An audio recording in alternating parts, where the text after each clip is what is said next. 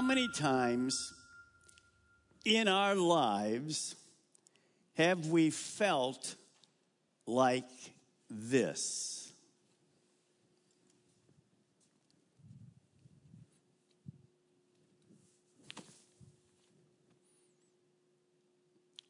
I'm throwing in the towel. What I'm trying to do is never going to make it. I tried that over there, that doesn't do it. Nobody's around to help me. I'm all by myself. That could be at home, that could be at school, that could be at work, that could be in your marriage, it can be whatever. I'm I'm giving up. I'm just giving up. Now, I'm sure none of us have ever felt that way. Yeah, we're in church. Of course, we've all kind of felt that way. So, I'm going to share with you tonight the principle, the head of the this whole thing, the title of this whole thing is God loves to encourage us. Now, discouragement is what makes us throw in the towel. That's what it is. And simply give up and move on to something else. Let me give you a few definitions that will help as we go through the teaching here in Acts chapter 9. Discouragement, fear loss of hope, disappointed, and loss of confidence. I can't do this. It'll never happen. Boom, boom, boom. Now, here is a key you need to understand because all the way through you'll see this. For a Christ follower, discouragement comes from wrong thinking. Remember, what we think, we become. So if I'm thinking wrong, I'm going to end up discouraged, throwing it in, no hope. Now, here's how that actually works Satan will say, Well, look at what you're in there. Man, God doesn't care about you at all. Well, that's wrong thinking. That's a lie coming from Satan who can only give us lies. When we get discouraged, as all of us do, we can be overwhelmed by the difficulties of life. Think of the changes that continue in our world. We've never experienced that before. Now, that's why when we can get discouraged because of all these things that are going on, that's why the Bible says simply this it commands us to encourage one another. Let me give you the verse. You see it right on the overhead. 1 Thessalonians 5, verse 11. Therefore, encourage, pay attention to these next two words, one another, and build one another up, just as you've already been doing. Now, Paul writes that. So he's writing to a church that the congregation, they're encouraging one another. And he says, keep it up because discouragement comes. You never know where it's coming. And you never know the person right next to you and down the, down the row where you're sitting. Who knows what happened? Just be on the lookout. Do what you need to do. Now, encouraging means this comforting, exhorting. Come on, you can do that. God's with you. There's no question about it. Come on. I know you're struggling, but you can do that. Strengthening someone. Now, watch this. Satan loves to tear us down. God wants to use encouragement to build us up. Let's just picture tonight you have a little container of hope. What does Satan want to do? Well, he comes in with discouragement and he drains the hope right out of our life. And then God comes, no, no, no, no, no, no. And a, a friend comes to you and says, Man, you look down. Are you okay? Yeah, I'm fine now. Uh, can, can I pray for you? Sure, you can pray for me. And guess what happens? That container fills right up with what? Hope. That's the way it works. Satan likes to tear us down, and God wants to build us up. He wants to encourage us. Now, encouragement gives a person hope and courage to follow Jesus Christ. We need both of those. I need hope and I need courage. See, discourage no courage. I need that because life is often difficult. Romans 15:4, Paul writes it. Look how he writes it. He just says it so clear. For everything that was written, now we're talking about the Bible, in the past was written to teach us, so that through endurance, difficult word, and the encouragement of the scriptures, we might have hope. Again, remember, for a Christ follower, if you're discouraged, you're not thinking right. So Paul says, hey, stay in the Bible. Understand that's where you go to get your hope back. That's where the encouragement comes from, the Word of God. And that's why I'm using all these scriptures for all of us. Now, as we go through this weekend, we're going to watch God encourage Saul, who eventually becomes Paul, in many, many ways. But this teaching is not just for Saul, this is for you, and this is for me. All through here, I want to challenge you to watch where you're at. Are you encouraged? Are you discouraged? What's happening? Do you know about the one another? We'll talk about that. Here's what I know I've been praying for the last four or five days.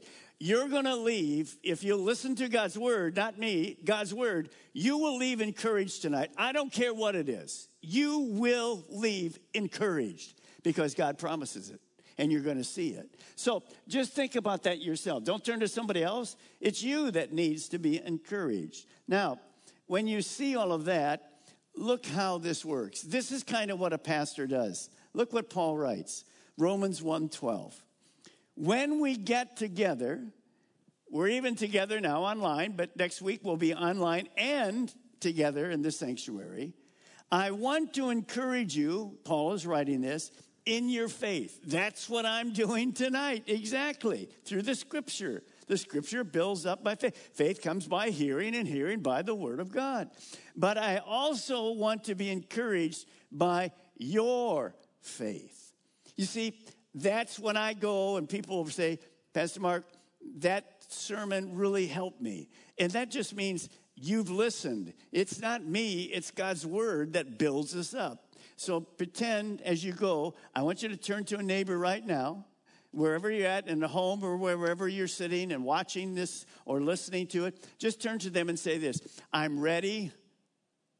Come on, I'm ready to be encouraged. Come on, let's say it. I'm ready to be encouraged. We all are. Now, let's turn to Acts chapter 9, verse 22. Yet Saul grew more and more powerful, and he baffled the Jews living in Damascus. After many days had gone by, these Jews, Jewish belief, not Christians, conspired to kill him. So remember where we left off last week? Saul had been having private training with Jesus for three years. So he comes back, he goes to basically Damascus again, and and when he's there, he had been proving that the Messiah was really the Messiah, and they didn't believe him. But now these unbelieving Jews have decided to simply murder Saul. Let me ask you a question. I'm going to ask this quite often during the teaching.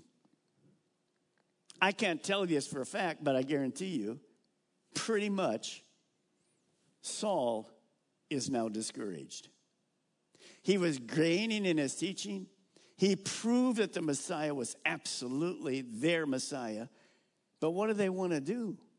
Kill him. Well, that discourages like you and I would be discouraged. Look what happens in verse 24. Let me ask you a question. If God really cares about us, how in the world God's going to come through here? How is he going to bring encouragement back to Saul? Well, look at verse 24.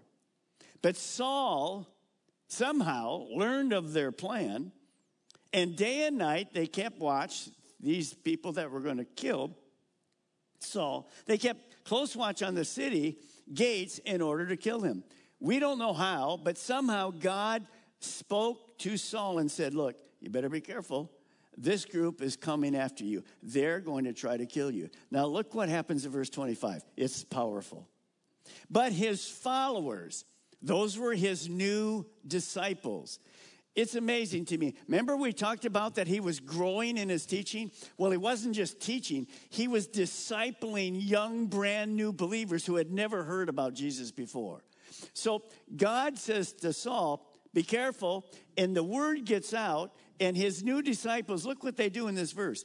But his followers, his disciples, took him by night and lowered him in a basket through an opening in the wall so he could escape. Now, when you see that, wow, what happened to Saul's discouragement? He became encouraged because he knew these disciples didn't know how to do that, but God spoke to him and gave him the plan. And he went and he says, Guys, I need help. I don't want to, God is not through with me. I'm not going to die here. And they came to his rescue. Now, here's one thing I'm going to show you. Look at one overhead. God uses other Christ followers to encourage Paul or Saul and us. God uses other believers to encourage us. Just this morning, I had two different pastors contact me, one through a text, one through an email, and both of them said, Pastor Mark, we're praying for you this weekend. We're praying for your teaching. We're praying, praying for the altar call. We're praying that you would let the Holy Spirit just speak through you. And uh, I wrote them back. Wow, thank you. You know what? I love to have people pray for me. Why? Because I'm just a guy. And it, very often there's a lot of spiritual warfare on a weekend with all kind of things. But they called, texted, did all of that, and I just wrote them back, thank you, thank you so much. Well, that's exactly what's happening here. I was encouraged. I wasn't discouraged, but I needed to be encouraged because sometimes you and I, as things move on through the day, something comes up. But no, it's not been right. Their prayers have made me encouraged tonight. Now look at verse 26.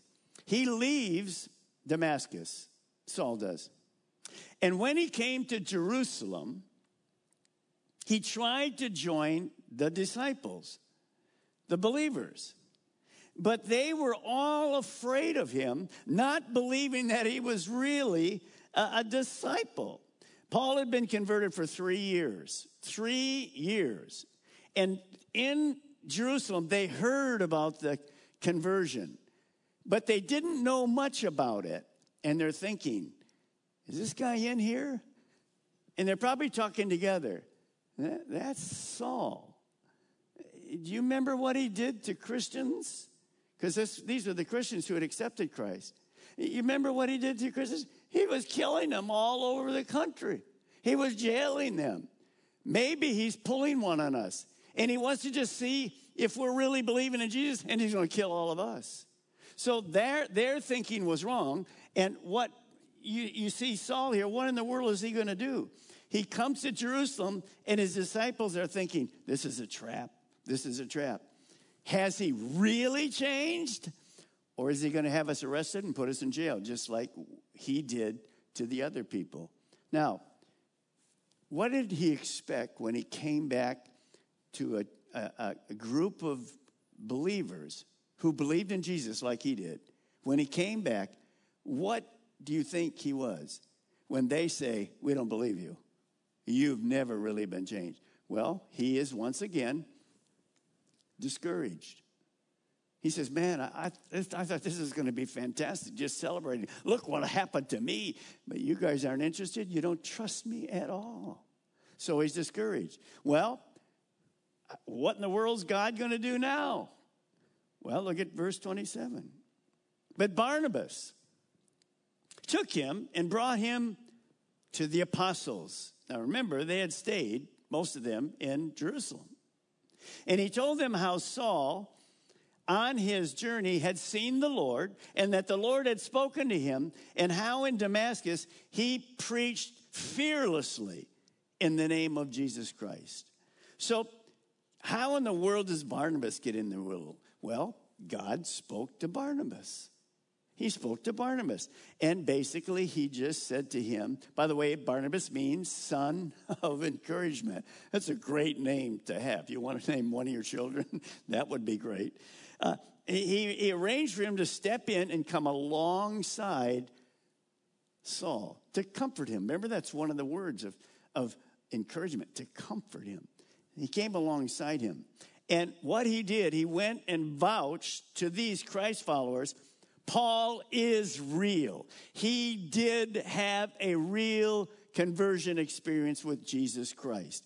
And you can trust his teaching and you can trust him personally.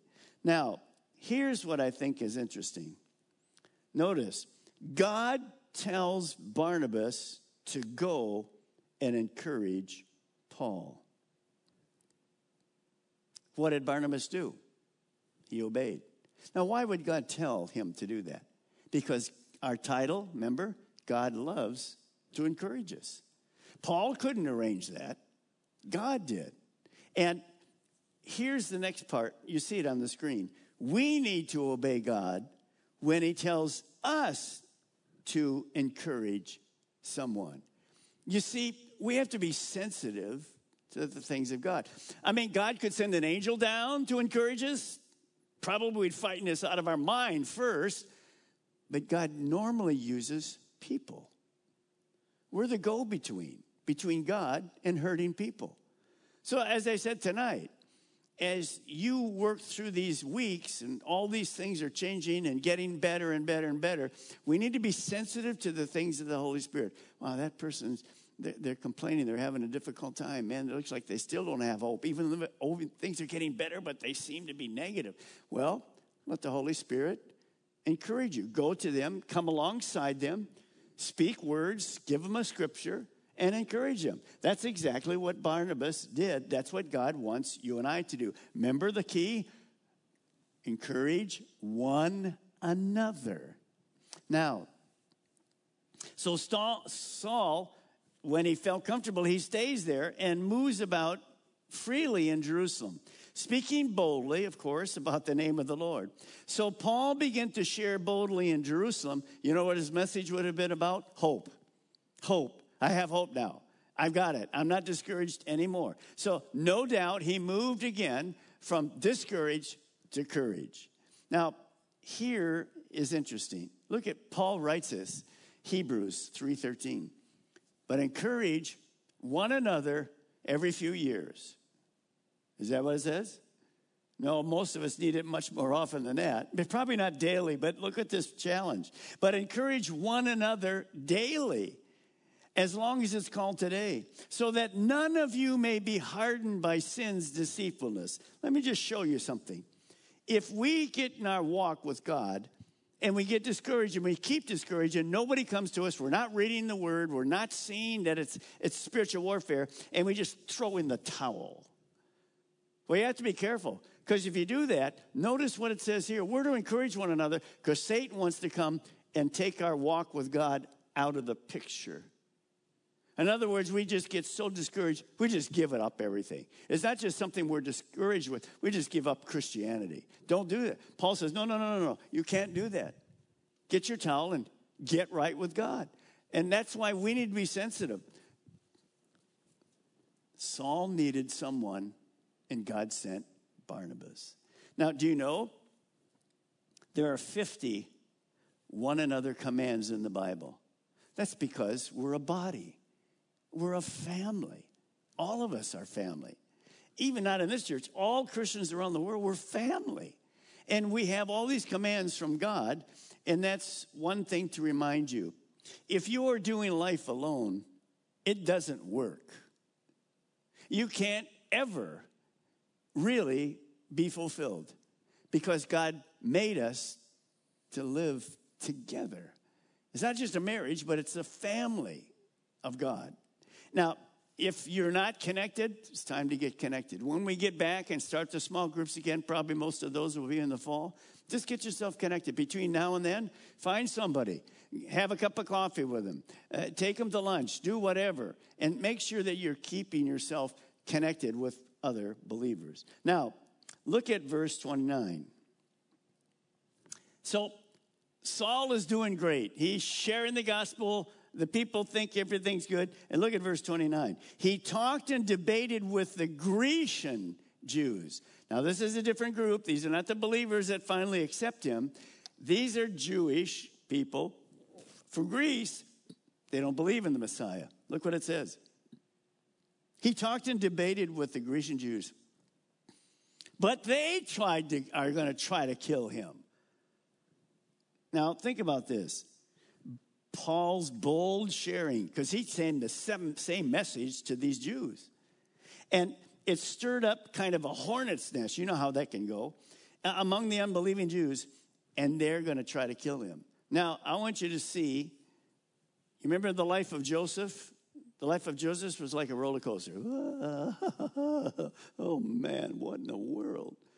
Well, this is what's happening. You can see that Saul is saying, not in a negative way, but God, really? I mean, I'm doing what you told me to do. I'm sharing the gospel, either with friends or people that I know that don't even believe about you. I'm doing what you're telling me to do. I'm going for it. And I got people trying to kill me every place. Can you help me? I'm discouraged. Well, when you see that, the answer simply comes. What's going to happen? He knows Saul is not dumb. He knows that Satan is trying to discourage him. Why? To quit sharing the gospel. That's the message. That's the mission of the church. So Saul, again, is discouraged when he hears he's going to be killed.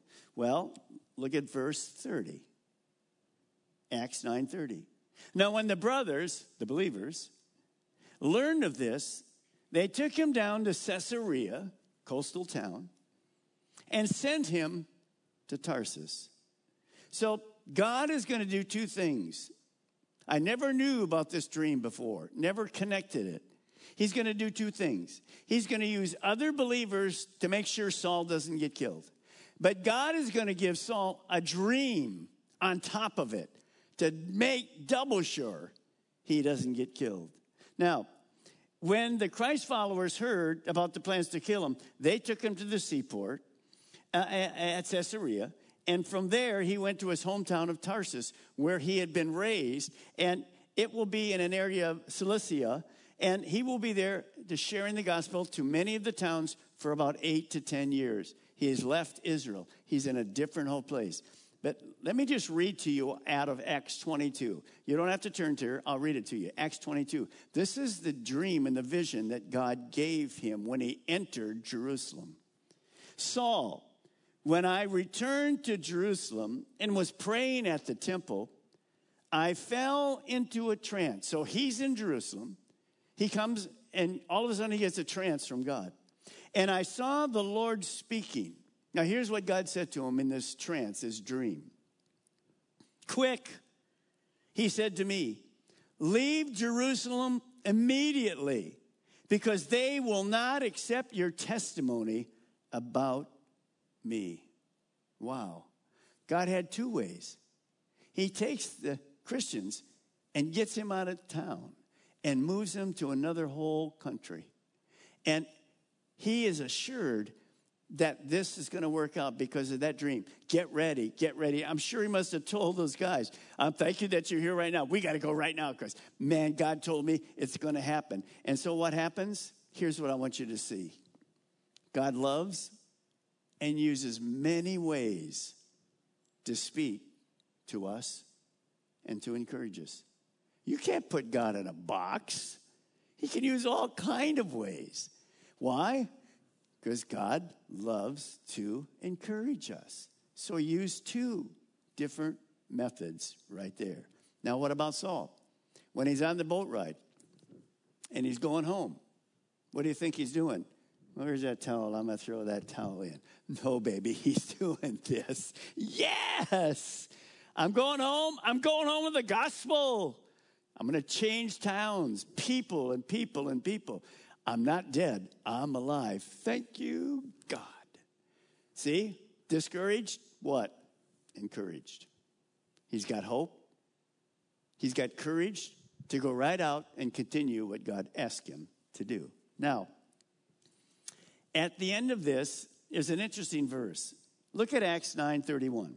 The church then had peace throughout Judea, Galilee, and Samaria, and it became stronger. Look on the overhead. It became stronger as the believers lived in two things the fear of the Lord and with the encouragement of the Holy Spirit. It also grew in numbers.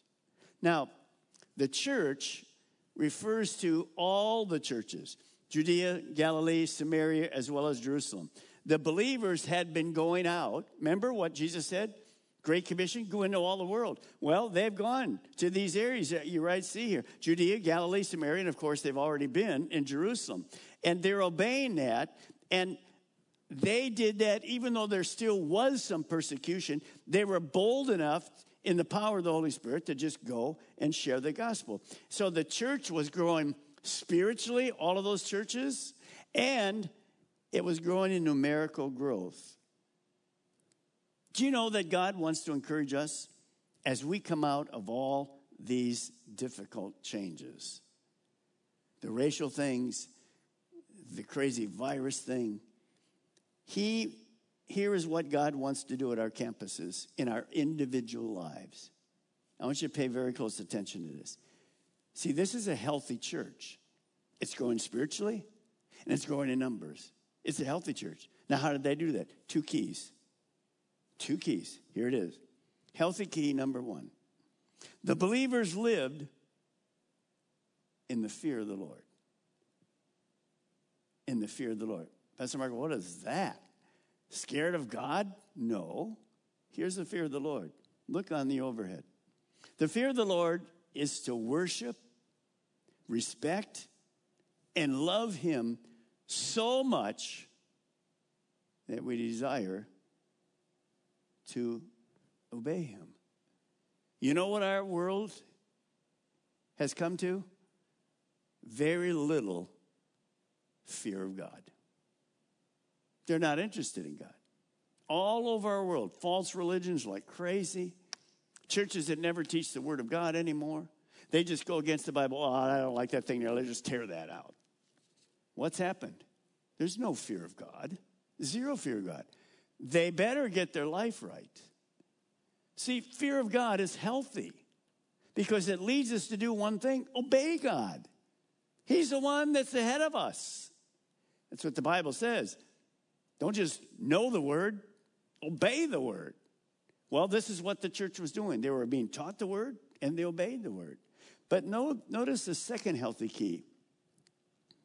The believers were enjoying the encouragement the comfort of the Holy Spirit.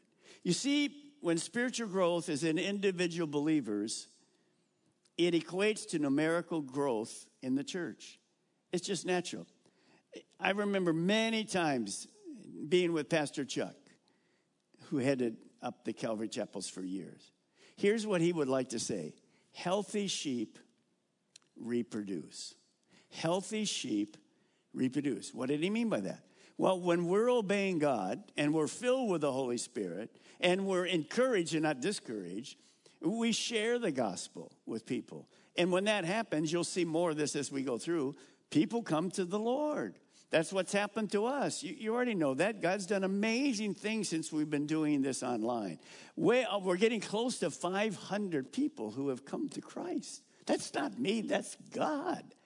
But here's the problem when you think about this. Healthy sheep reproduce. That is an ongoing healthy church. It's not something, well, it's over here now, we're done with that stuff. No, no, remember what we told you last week? Convert is stage one, discipleship is stage two. We have to keep going. Now, I just want to say a big thank you to you. How, do, how are we getting way over 400 people accepting Jesus Christ? How's that happening? Well, obviously, number one, the Holy Spirit. Number two, the Word of God. But number three, you, because you're inviting people. You've been inviting people to watch the services, the teaching, the worship. You've been inviting that. Let me just encourage you. As we move back into our campuses, keep inviting. Keep inviting. See, it's easier sometimes for a person that is not a believer or doesn't come to church to do it in their own home. But now that they know we're real, we're not weird people, nothing crazy happens, they can just invite them. Come on to church, join us, join us. We're going to have one time. You'll love it. You'll love it because we are family. So I just want to say thank you to all of you because I picture ourselves as we have the fear of God and we're filled with the Holy Spirit, we will have and continue a healthy, healthy church. Now, here's a big change. All of a sudden, Luke moves from Saul and Paul, he moves all the way to Peter. He moves right to Peter for a few chapters. Now, Peter is actively growing in his walk of discipleship because he uh, himself is leaving Jerusalem and he's going to different areas in Israel and forming new Christian communities. So look at Acts 9 32 to 33. As Peter traveled about the country, he went to visit the saints in Lydda.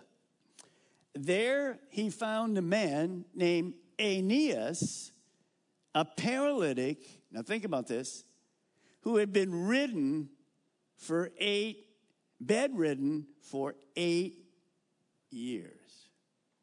Here's what I wrote Aeneas has been discouraged and hopeless for eight years. You think that would discourage you and me? Mm hmm. Mm hmm. We'd need help. We need help. Guess what? God sent Peter to help him. Can you think being bedridden for eight years? Can't get up and dress yourself? Restroom, all those things? Have a hard time maybe even feed yourself? Eight years. Well, understand what Peter's purpose is. Peter's purpose was not only to preach the gospel to the unbelievers that were in these towns, but to teach and encourage the believers. So you're going to see this happen. Obviously, Aeneas is a believer, but he's bedridden. Look at verse 34. Aeneas, Peter said to him, Jesus Christ heals you. Get up and take care of your mat. Immediately, Aeneas, Aeneas got up. He got up. How? How quick? Immediately. Supernatural. Now, that miracle shouldn't surprise us. In many ways, it probably didn't surprise Peter. You know why? Peter is filled with the power of the Holy Spirit, and he's being led by the Holy Spirit right to this man. He didn't know this man was in town, but God directed him right to Aeneas. And when that happened, this man needed a touch of God, and God knew it, so he got Peter right in the middle of the situation.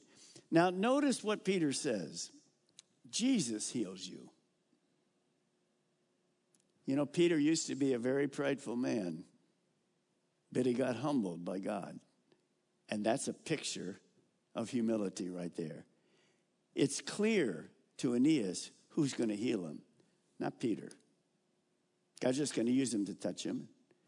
It's Jesus is going to heal him. And that miracle would come from Jesus. Now, look at what I wrote God heals and encourages people through the powerful name of Jesus. By the way, that name is still powerful today.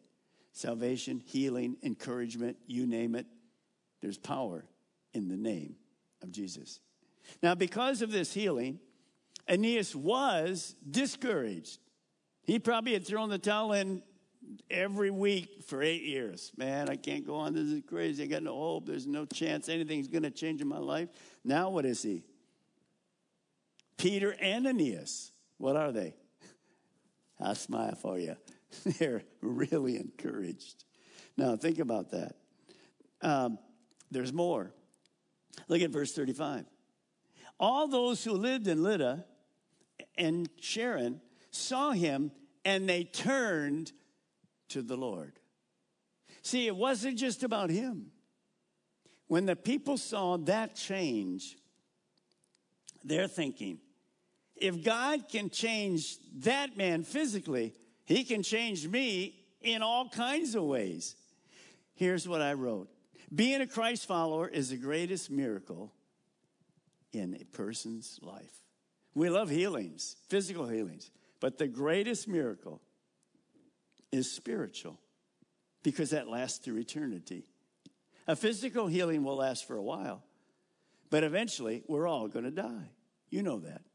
But our spiritual healing lasts through eternity. Now, Peter began teaching about Jesus, and then anyone could find hope. And boy, these people were encouraged and they accepted Jesus Christ. Now, look at verse 36. In Joppa, there was a disciple named Tabitha, which is, when translated, Dorcas, who was always doing good and helping the poor. So God is directing him to another lady uh, uh that has a need. He doesn't know what the need is yet. He was real, she was really well known in the community. She had this ministry of helping poor people, especially widows, and she was full of kindness and mercy. Well, look at verse 37. About that time, she became sick and died. And her body was washed and placed in an upstairs room. Look at verse 38. Lydda, the town of Lydda, was close by Joppa. So when the disciples heard that Peter was in Lydda, they sent two men to him. Now, see the disciples, they hear this and they see what's happened to Aeneas. And so they send these to try to get Peter. And they say to him, Please come at once. Now remember, a Jewish funeral in those days, as well as still today in those areas, uh, the burial is going to happen the same exact day. That's true for the Muslims and the Jewish people and all of that. Some number of different religions believe that. So Peter's about 10 miles away, and God has opened what? Another door. Now, what do you think he's going to do? He's going to encourage her. Well, how do you encourage a dead person? Well, let me show you what happens. And Tabitha, by the time he gets there, of course, she is dead in the upstairs. Now look, verse 39. Peter went with these men that came for him. He didn't know where to go. And when he arrived, he was taken upstairs to the room. All the widows stood around him, crying and showing him the robes and the other clothing that Dorcas had made while she was still with them. Now, you know, everybody in that room is discouraged. Everybody maybe even Peter. And Peter sent them out of the room. And he got down on his knees and he prayed. Now, here again, you see humility of Peter. And Peter knows that only God could do something with this situation. Only God could do it. He can't. So he gets down on his knees and he's praying with faith God, I'm going to take a step of faith. I know nothing's impossible with you, but I'm leaving it to you. Now, Peter had seen the same experience. I won't take time to go there. But Peter had watched Jesus do the very same thing with a, a, husband, a man who had a daughter, 12 year old daughter, Jairus, to do the very same thing, to bring her back to life. So he was a disciple that was learning, a lifelong learner. He remembered back, this sounds familiar. This looks familiar to me. And he remembered what Jesus did. That built up faith in his life. Verse 40 Turning toward the dead woman, he said, Tabitha, get up. Now that would take courage and faith. Tabitha, get up. She opened her eyes and seeing Peter, she sat up. He took her by the hand and helped her to her feet. Then he called the believers and the widows and presented her to them alive. Because God loves to encourage us, Peter is encouraged. I would say Tabitha is really encouraged the believers and the widows were also encouraged. Verse 42 This became known all over Joppa, and many people believed in the Lord. Do you see how that continued? The people go, okay, that is impossible. There's no magic here. That had to be God. And so their life says, I need help with God. Now, I just want to say this, and I want you, all of you watching me, I want you to pay attention to this very much. I don't know what situation is in your life. I don't know what has left you discouraged and you feel hopeless. It could be spiritual, it could be physical, it could be emotional, it could be financial, it could be a relationship problem. I really don't know.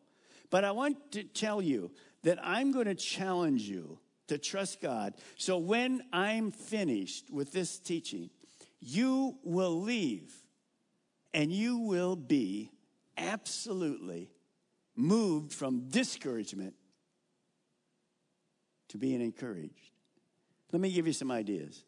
Maybe your marriage needs God's healing. Maybe there's a physical need that you have that the doctors say won't happen. Maybe you have a work situation. You're going to be laid off, or you've already been laid off, and you don't know whether that's ever going to happen again. Where are you going to find a job? And you're, you're thinking hopeless. Maybe you have a financial need, and you're wondering, how in the world are we going to pay our bills? How are we going to continue? I don't have a job. Maybe you have a son or a daughter who used to follow you. But with all these changes, they've just given up and they're walked away from God. Maybe you are single and you've been looking for a godly spouse for a long time, and you don't seem to ever find somebody that matches what the Bible says to do. Well, I'm going to give you a couple truths, and you may want to write them down, at least the passage, I'll tell you. Here's what we told you at the beginning God loves to encourage us with His Word. With His Word. When I'm in His Word, I'm thinking just like Jesus. Remember, this Bible is the mind of God. And discouragement comes from wrong thinking. What Satan wants to lie to us. Sometimes ourselves, you'll see this. Look at Psalms 43 5. Why am I discouraged? Why is my heart so sad? Here's the solution I will put my hope in God. Now, this isn't where somebody's going to come over and go, let me shake you up here. Come on, let me shake you up. No, this is you reading that verse saying, okay, I have to put my hope in God. I will praise him again, my Savior and my God. Go back, look at your history. God has always come through for us. Maybe not exactly like we want it, but he's always come through for us. He loves to encourage us. So that sometimes I don't need somebody else to pray for me. I just need to say to myself, Balmer, be encouraged. God loves you. God is for you. He's not against you. Now remember, that comes with positive biblical thinking. Don't throw in the towel. Put your hope in God and his promises. Now look at Isaiah 41:10. I have it on the overhead for you. Isaiah 41:10. Don't be afraid, for I'm with you. Don't be discouraged, for I am your God. I will strengthen you and help you. I will hold you up with my victorious right hand. Now, God never lies. He always keeps his promises. So sometimes I might have to use that, as I'm doing tonight, to encourage other people. Here's a verse. You can just meditate on that. Meditate on that verse. Just do it. Now, think about that. Be encouraged because nothing is impossible with God. So I'm just going to tell you a really quick prayer, and then I'm going to go and talk about people that need to get saved tonight if you believe what we just read, the verses that encourage us how God comes in all different ways, here's what I want you to do. I don't want you throwing down the towel. I don't want you to be discouraged any longer. I want you to do this put the towel around you, and let's work in the courage of God, and let's change our kingdom, our nation, to come back to God. Let's go to work. You've been going to work.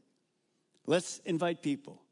May you be encouraged tonight. May you leave this service different than you came. You say, well, Pastor Mark, how long will that last? I don't know.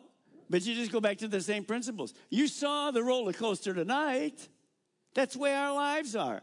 What did Jesus say? In this world, you're going to have trouble, but relax. I've overcome, I've defeated it. Father, I just pray right now, quickly, for all the believers that are listening to me, to take that towel and put it around our neck and do some work. As Jesus said, I only do what the Father tells me to do. Maybe we have courage to share the gospel in a loving way when you open doors.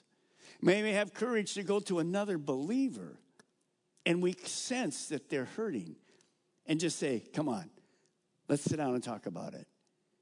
God is ready to take you out of that discouragement and bring hope back into your life. And thank you, Lord, that your word is true. And exactly what you want us to do is be men and women that are following you with a mind on the word of God and our eyes on the one that has said this to us He who begins a good work in you, he, God, will finish it. Put the towel to work around you and let's change our world for Jesus. Now, there's some of you tonight that I want to talk to. You basically are watching and you say, Wow, that's pretty amazing what I just read, what you just taught us. But, but I, I want my life to be changed. Well, I want to say to you, I can assure you that God wants it because the Bible says today is the day of salvation. Here's how God will change you. I'm going to pray a prayer in a moment, and it will be a prayer that will include this repenting of your sins, and then just putting your trust in Jesus Christ as your Savior and your Lord. And the only person that can change you is not me, it's not anybody else. Only God can change you. And He changes you through Jesus. He's the way, He's the truth, and He's the life. So I'm going to pray with you. And remember one thing Jesus died for you, He died for the whole world. But just think about you. You can have a brand new beginning tonight, all your sins forgiven, and a guarantee of heaven. And when this service is through, you will, maybe for quite a while, be encouraged and filled with hope. Also, remember I talked about a son or daughter may have used to follow God but walked away? Maybe that's you tonight. Maybe you used to follow God but somehow got detoured on the wrong way. It's time for you to make a change by making a recommitment. Just say to God, I'm sorry. I want to follow you, God. Now remember, nothing is impossible with God. Well, because Satan will always say to you, Well, you used to follow God, but you failed there. You failed there. Don't even listen to him. He's a liar. God loves new beginnings. He's full of grace and he's full of mercy. So when I pray this prayer, you pray with me. Now, here's how it works. Look on the overhead. Romans 10 9, Paul wrote this If you confess with your mouth Jesus is Lord and believe in your heart that God raised him from the dead, you will be saved. You will be saved.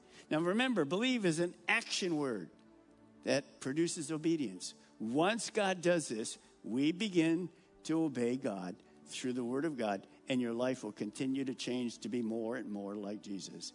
Now, if you want your sins forgiven, and you want to know that you're going to spend an eternity, and you know that at the end of the service, if you pray this prayer, you will leave absolutely with encouragement and hope in your heart. Just bow your head right now and pray this prayer quietly to yourself. Here we go. Jesus, I know I'm a sinner, and I know I need your forgiveness. I believe you died for my sins and I turn from my sins and I choose to follow you as my Savior and my Lord. Come in and change my life. Thank you for loving me. Thank you for giving me, forgiving all of my sins. Today, I receive your gift of salvation, and I'm looking forward to a brand new start. the guarantee of heaven, and to be able to live with security, purpose, and hope. Thank you for saving me.